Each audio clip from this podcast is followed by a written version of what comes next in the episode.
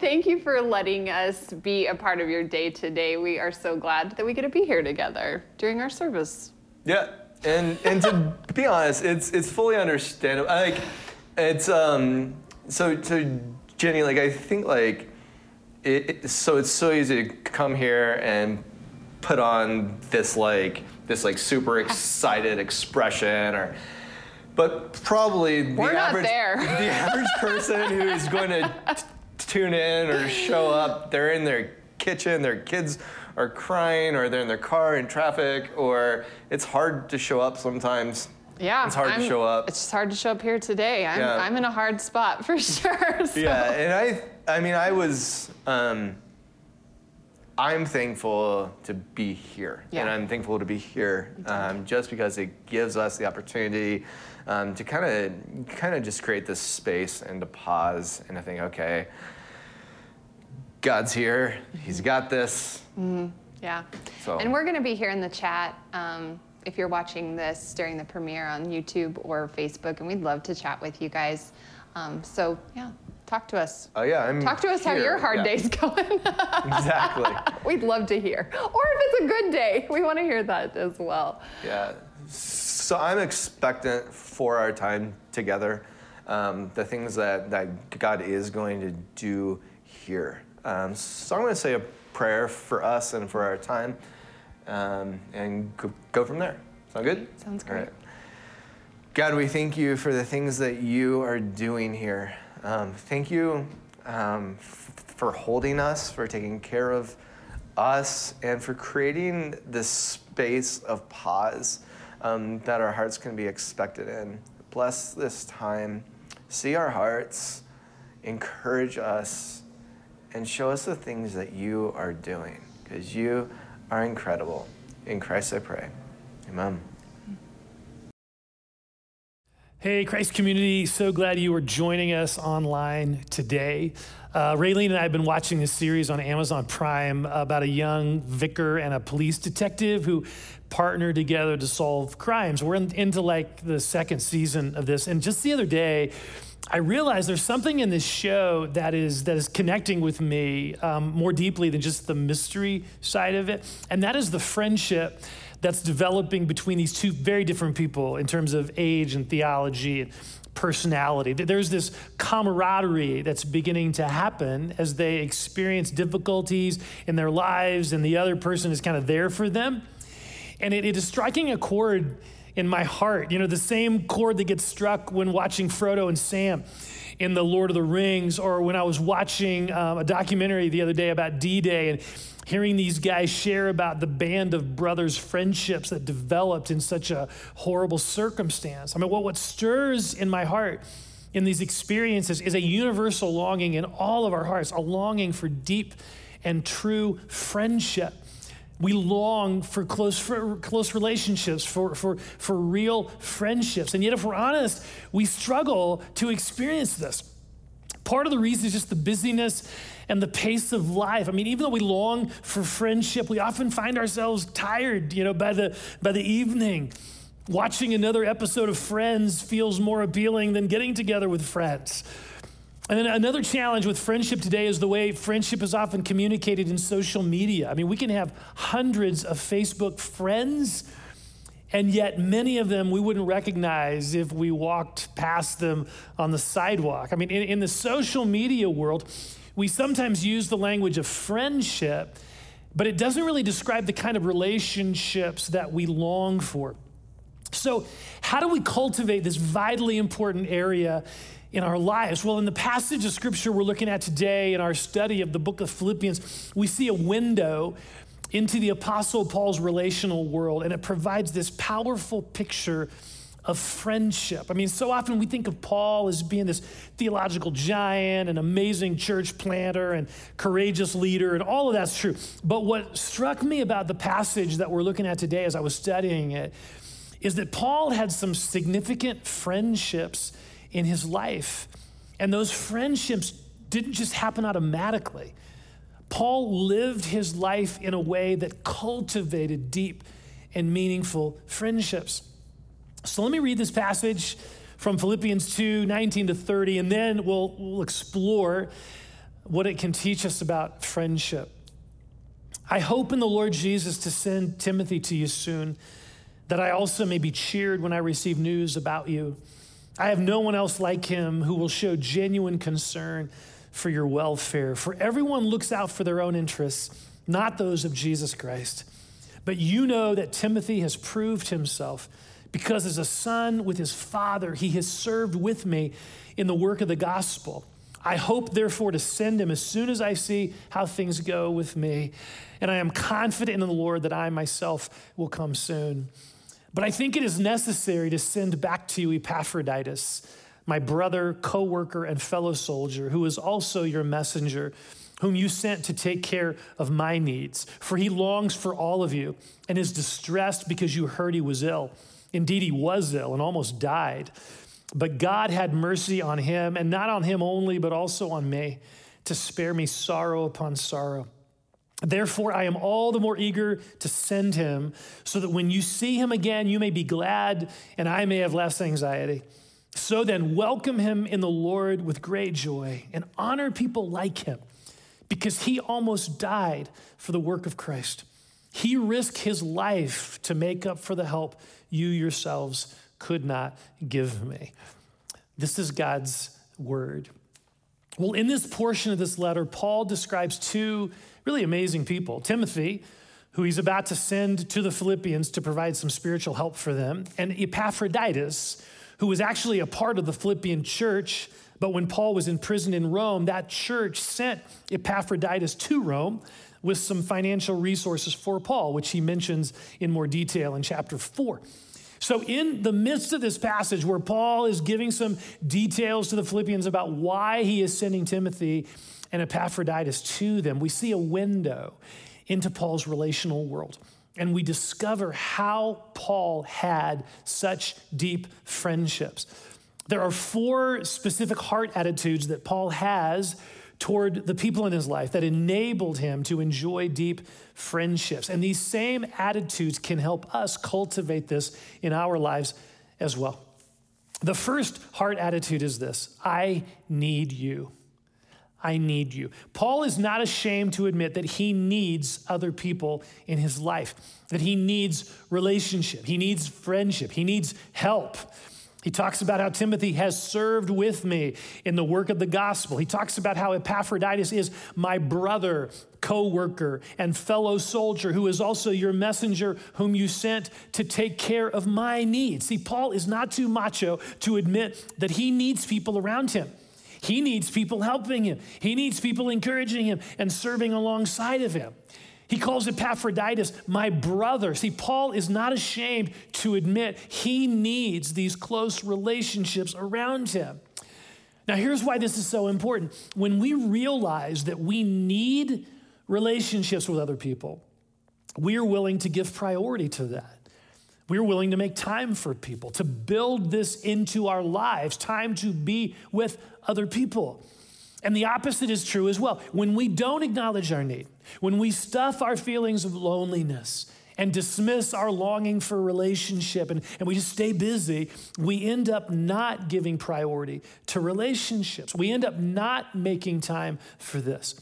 We basic, we're basically living our lives on the premise that we don't need friendships, but that's not true. We do need them. God has placed this longing within each of us. And this has nothing to do with, with being an introvert or an extrovert. This is a core need that we all have a need to connect with other people in, in a meaningful, deepening way. See, the question is are we, like Paul, openly acknowledging this need? By giving time and priority to relationships, you know, building this into our lives, or are we letting busyness or whatever keep us from intentionally connecting with others? Now, notice too, this isn't about waiting for your phone to ring. You know, this is about initiating, reaching out, asking people to hang out. Maybe starting a small group or reconvening your small group after the summer or asking someone to play golf or grab coffee or go to, on a hike or go to a play area with your children or whatever. See, Paul didn't sit back and wait for relationships to fall into his lap. He took the initiative because he knew he needed this. So, where and how in your life are you saying to someone else, I need you? I need this connection with you. The second heart posture that Paul has towards others I value you. I value you. One of the things that is so beautiful and powerful in this passage is how Paul talks about these two friends of his. He is gushing with affirmation. He boasts about how Timothy is so unique in that he puts the interests of other people above his own interests. Paul even says, I have no one else like him who does this. I mean, can you imagine how that felt to Timothy to read or hear the Apostle Paul say these words about him? Wow, he has no one else like me. He noticed how I served. I mean, Timothy was probably on cloud nine and was more eager to serve others. And what about Epaphroditus? I mean, this dear brother traveled 600, excuse me, he traveled 800 miles, which would have taken about six weeks in order to be there to help Paul.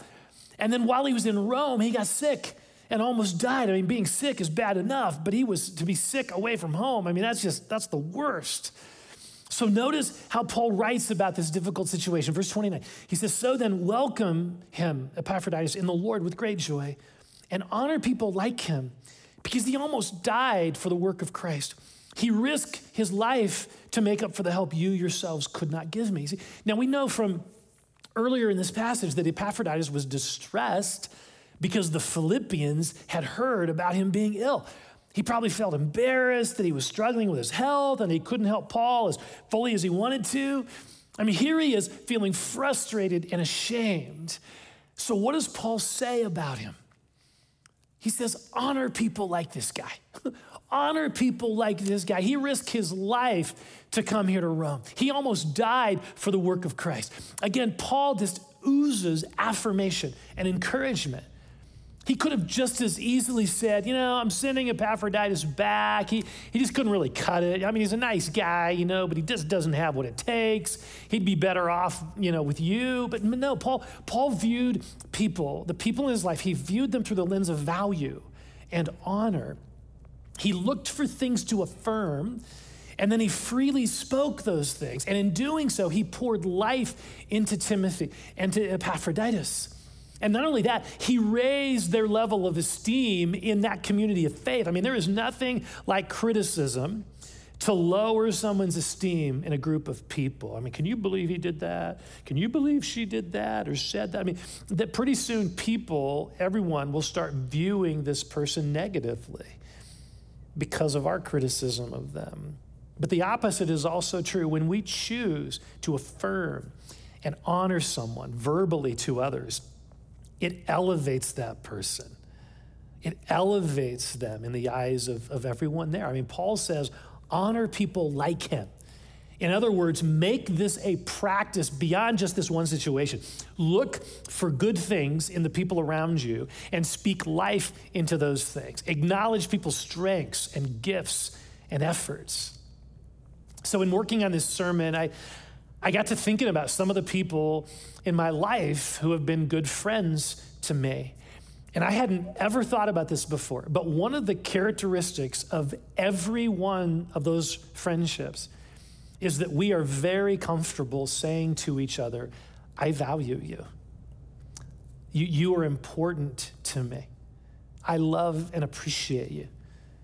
I mean, it's one thing to have some buddies you hang out with and, and you tease and talk about golf or fishing or the weather or scrapbooking or Pinterest or whatever. I mean, that, that's great. But deepening friendships are formed when we're able to see the value of this person and we find the courage and the voice to express that to them in some way. That's like pouring Miracle-Gro on our, on our relationships. I mean, the reality is, every one of us has the potential for deep, significant friendships all around us. But maybe we just haven't seen them through the lens of value, seen these people through the lens of value, and had the courage to express that to them. Well, the third heart posture that Paul had toward his relationships is this I feel you. I feel you. Paul is not just observing these people from a, relational distance, he is emotionally engaged and what they're going through. I mean, his heart has been going through the wringer regarding Epaphroditus' condition. Look again at verse 27. Indeed, he was almost ill. He was ill and almost died, but God had mercy on him, and not on him only, but also on me, to spare me sorrow upon sorrow. Therefore, I am all the more eager to send him, so that when you see him again, you may be glad, and I may have less anxiety. I mean, you can tell Paul's heart is in this. He's not just seeing this through the lens of, of how inconvenient it is for him to have to send Epaphroditus back. No, he is personally feeling the weight of this the stress, the potential sorrow, the anxiety. See, this is the cost of love. When you get close to people, your heart becomes engaged. You put your heart at risk of feeling. I love how C.S. Lewis um, articulates this in one of his books. He says this of love. He says, there, there is no safe investment. To love at all is to be vulnerable. Love anything, and your heart will certainly be wrung and possibly be broken. If you want to make sure of keeping your heart intact, you must give your heart to no one. Wrap it carefully round with hobbies and little, little luxuries. Avoid all entanglements. Lock it up safe in the casket or coffin of your selfishness. But in that casket, safe, dark, motionless, airless, it will change.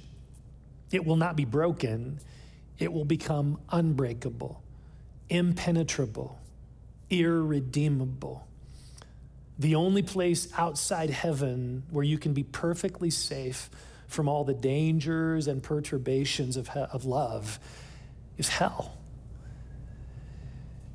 Paul was totally fine taking a risk of love, letting his heart be broken. And this includes not only his own feelings, but also being fully in tune with what Epaphroditus was feeling. Look again at verse 26. For he longs for all of you and is distressed because he heard that you heard he was ill. Notice how Paul is describing Epaphroditus' heart. His longing for the Philippians, his, his being distressed because they heard about his illness. The only way Paul would know this is by spending time with Epaphroditus, listening to him share his heart, being in tune with what Epaphroditus was going through. See, if, if, if you want to be a good friend, be an empathetic listener. Don't try to fix this person. Make it your goal to try to understand what they're going through and, and, and to put yourself in their shoes, to feel what they feel. That one decision on our part can pour life into our marriage, into our friendships, into relationships that have grown distant. Good friends have a posture of, I feel you. Well, let me mention one other heart posture Paul has I want what's best for you. The whole passage, this whole passage is about Paul's decision, think about this, to send away two of his dear friends when Paul is still in prison. He is in significant need in prison, and yet he's talking about sending these people away. See, I love the balance Paul strikes here between a heart posture of, I need you, but also, I'm not clinging to you in an unhealthy way. If the best thing for you and for the Philippian church is for you to go to them, then go to them. Go for it. I'm not going to thwart what God wants to do in you just because it's harder for me. See, this is so healthy. Sometimes our relationships can drift into the realm of codependency, where it's not just that I enjoy this person and I value their, their, their friendship. No, it becomes, I need you. I need you to complete some part of me. I need your friendship to, in order to feel better about myself. And so we start to cling to this person in an unhealthy way. If for some legitimate reason in their lives they can't hang out as much, we feel threatened. We're devastated by that. Why? Because we're looking to this person to fill a soul need that ultimately only Jesus can meet. It's in the person of Jesus who died on the cross for us that, that, our, that our ultimate need for acceptance and value and affirmation are met, which actually frees us to truly love people without requiring something in return. Codependency is rooted in fear. a fear of losing this person. But Christ's love frees us from fear because we have in Jesus the acceptance that our soul needs. When, when, when, like Paul, we are passionately in love with Jesus and finding our identity in him, we are freed to cultivate healthy, deepening friendships with people. And you never know who that person will be or how that relationship will impact your life.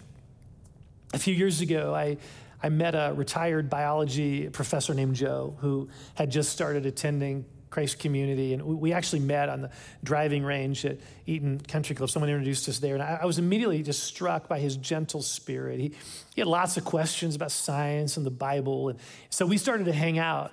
And I'd give him some books to read or videos to watch, and, and, and, and we'd talk about them. Sometimes we'd go play nine holes and just talk about our families and about life. Well, Joe had this rare heart condition where his, his heart was literally hooked up to a battery pack outside his body. That was the only thing keeping him alive. Well, we continued to hang out, and a, a friendship began to develop. And, and as I think about it now, I realize it, it had all four of the things that we've been talking about. I mean, I initially thought Joe needed me, you know, to help him think about the Bible, but I eventually realized I needed him just as much in my life. His gentle and gracious spirit was a much needed balance for my intensity. I was also continually impressed by how free he was with affirmation and praise, frequently expressing to me how much he, he appreciated something or he, uh, about me or how much he valued our friendship. And I expressed the same thing to him. He even painted a beautiful painting for me, which hangs in my office. He had a way of listening with empathy, and I too appreciated when he would just share with me how challenging his health was in terms of the diet, like absolutely no salt diet, and, and that he had to be on, and the treatments he was going through, and the doctor's appointments, and all of that. Well, one day, a mutual friend reached out to me and, and let me know that Joe was in the hospital in Denver, not doing well. So I immediately drove down to see him, and it, it was clear he, he was done fighting. He was exhausted from the wear and tear of this condition on his body for these past several years, and he had decided to remove um, this heart machine that was keeping him alive. I tried to talk him out of it um, because I didn't want to lose him, but, but ultimately I wanted what was best for him. So, so the next day, he called me, and an hour before they were going to unplug this machine, and we cried and and we expressed our, our gratitude for our friendship and for each other. I, I told him I was looking forward to playing a round of golf together when I join him in heaven. I, I wanted to tell that story just to remind all of us, including myself, that the potential for deep friendships is all around us. It's often just about the posture of our heart choosing to give priority to deepening relationships, choosing to value people and to empathize with them, and then seeing what the Holy Spirit does in those relationships. Let's pray together. So I want to I want to invite you into this space of response to the Lord, to what God is speaking to you. And I want you to just take a moment as we quiet our hearts. I want you to take a moment and just do an honest inventory of your relational world right now. Are your friendships what you want them to be? Are you connected in community, in a small group or whatever, in the way that you want to be? And if not, what next step is Jesus inviting you to take to be the kind of friend that those around you long for? So maybe it's to recognize your need for relationships and to take the initiative with someone. Maybe that's what God is laying on your heart. Take the initiative, recognize you need this. And your life is, is, is missing something without this. Or maybe what the Holy Spirit is saying to you is to, is to muster up the courage, to find it in Him, the courage to express to someone in your life how valuable they are to you. And maybe you've never said anything like that before, you hang out with this person all the time, but just to express that, to let them know how valuable they are. Or, or maybe it's to grow as a listener and to let your heart feel what another person around you is feeling as they're sharing something, going through something. You're, you're just there for them, growing as a listener, feeling what they feel. Or maybe it's a willingness or a realization that there's uh, maybe codependency going on in something, or maybe it's just a willingness to want what's best for a, another person in your life, even if it means your relationship may change for a season, and you're willing to, to do that. So, what is the Holy? Just take a moment right now. What is the Holy Spirit saying to you and me about our relational world and a next step that He's inviting us to take to deepen our, our friendships.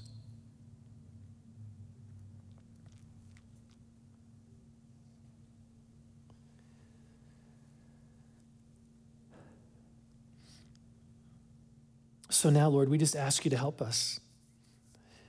We, we ask you to help us. Thank you for your word, this example of Paul, the amazing friendships he had because of his heart posture. And Lord, we just want to learn from that. We, we want to grow in that. Would you give us the courage to take whatever next steps you're inviting us to take? And I pray for deepening connections and friendships for all of us. We love you, God. Thank you for your friendship with us. Thank you, Jesus, for dying on the cross, for rising from the dead for us. We love you. And we open our hearts now to you, to respond to you, to worship you. We love you, God, in Jesus' name. Amen.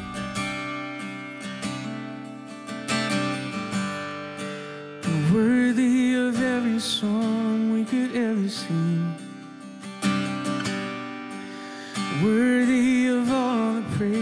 Could ever bring.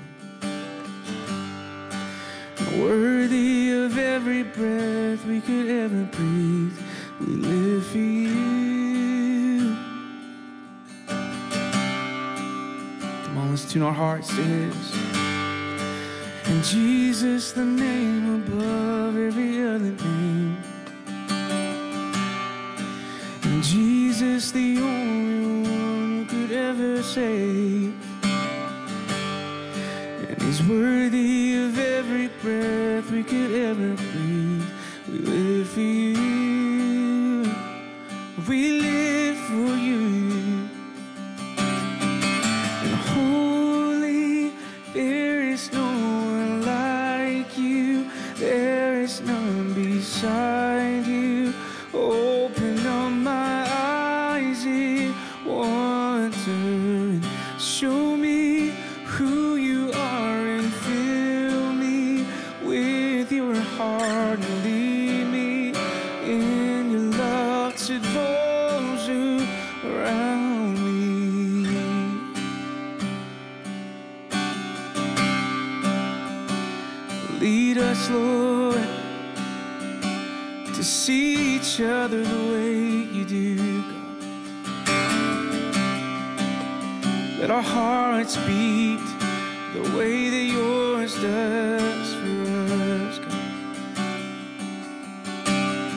Sing again. Worthy. Worthy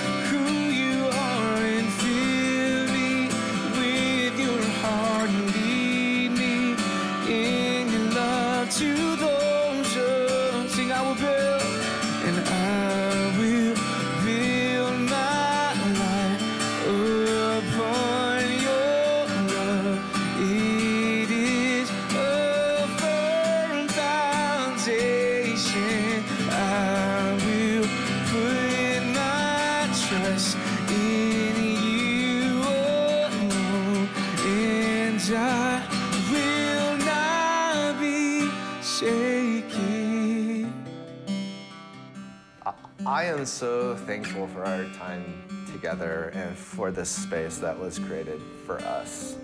And just talking about a good friend, I, you're a good friend to me. Uh, All right, I don't want to be like Oh no, I'm so- cheesy. it is cheesy. I was going to say the same thing. Um, I was. You, you'd cry though. I won't. Cry. Yeah, it was. Um, um, so Jenny and I have been here on our, our Christ community team since 2003 or four. Four or five. And so it's been a Long- like 15 time. years. And um, during the the sermon that Pastor Allen did, did all, all of those qualifications, those things of a good friend, I was thinking that's who the person you've been to me. And so I want to say thank you. And um, so thanks for being a great friend.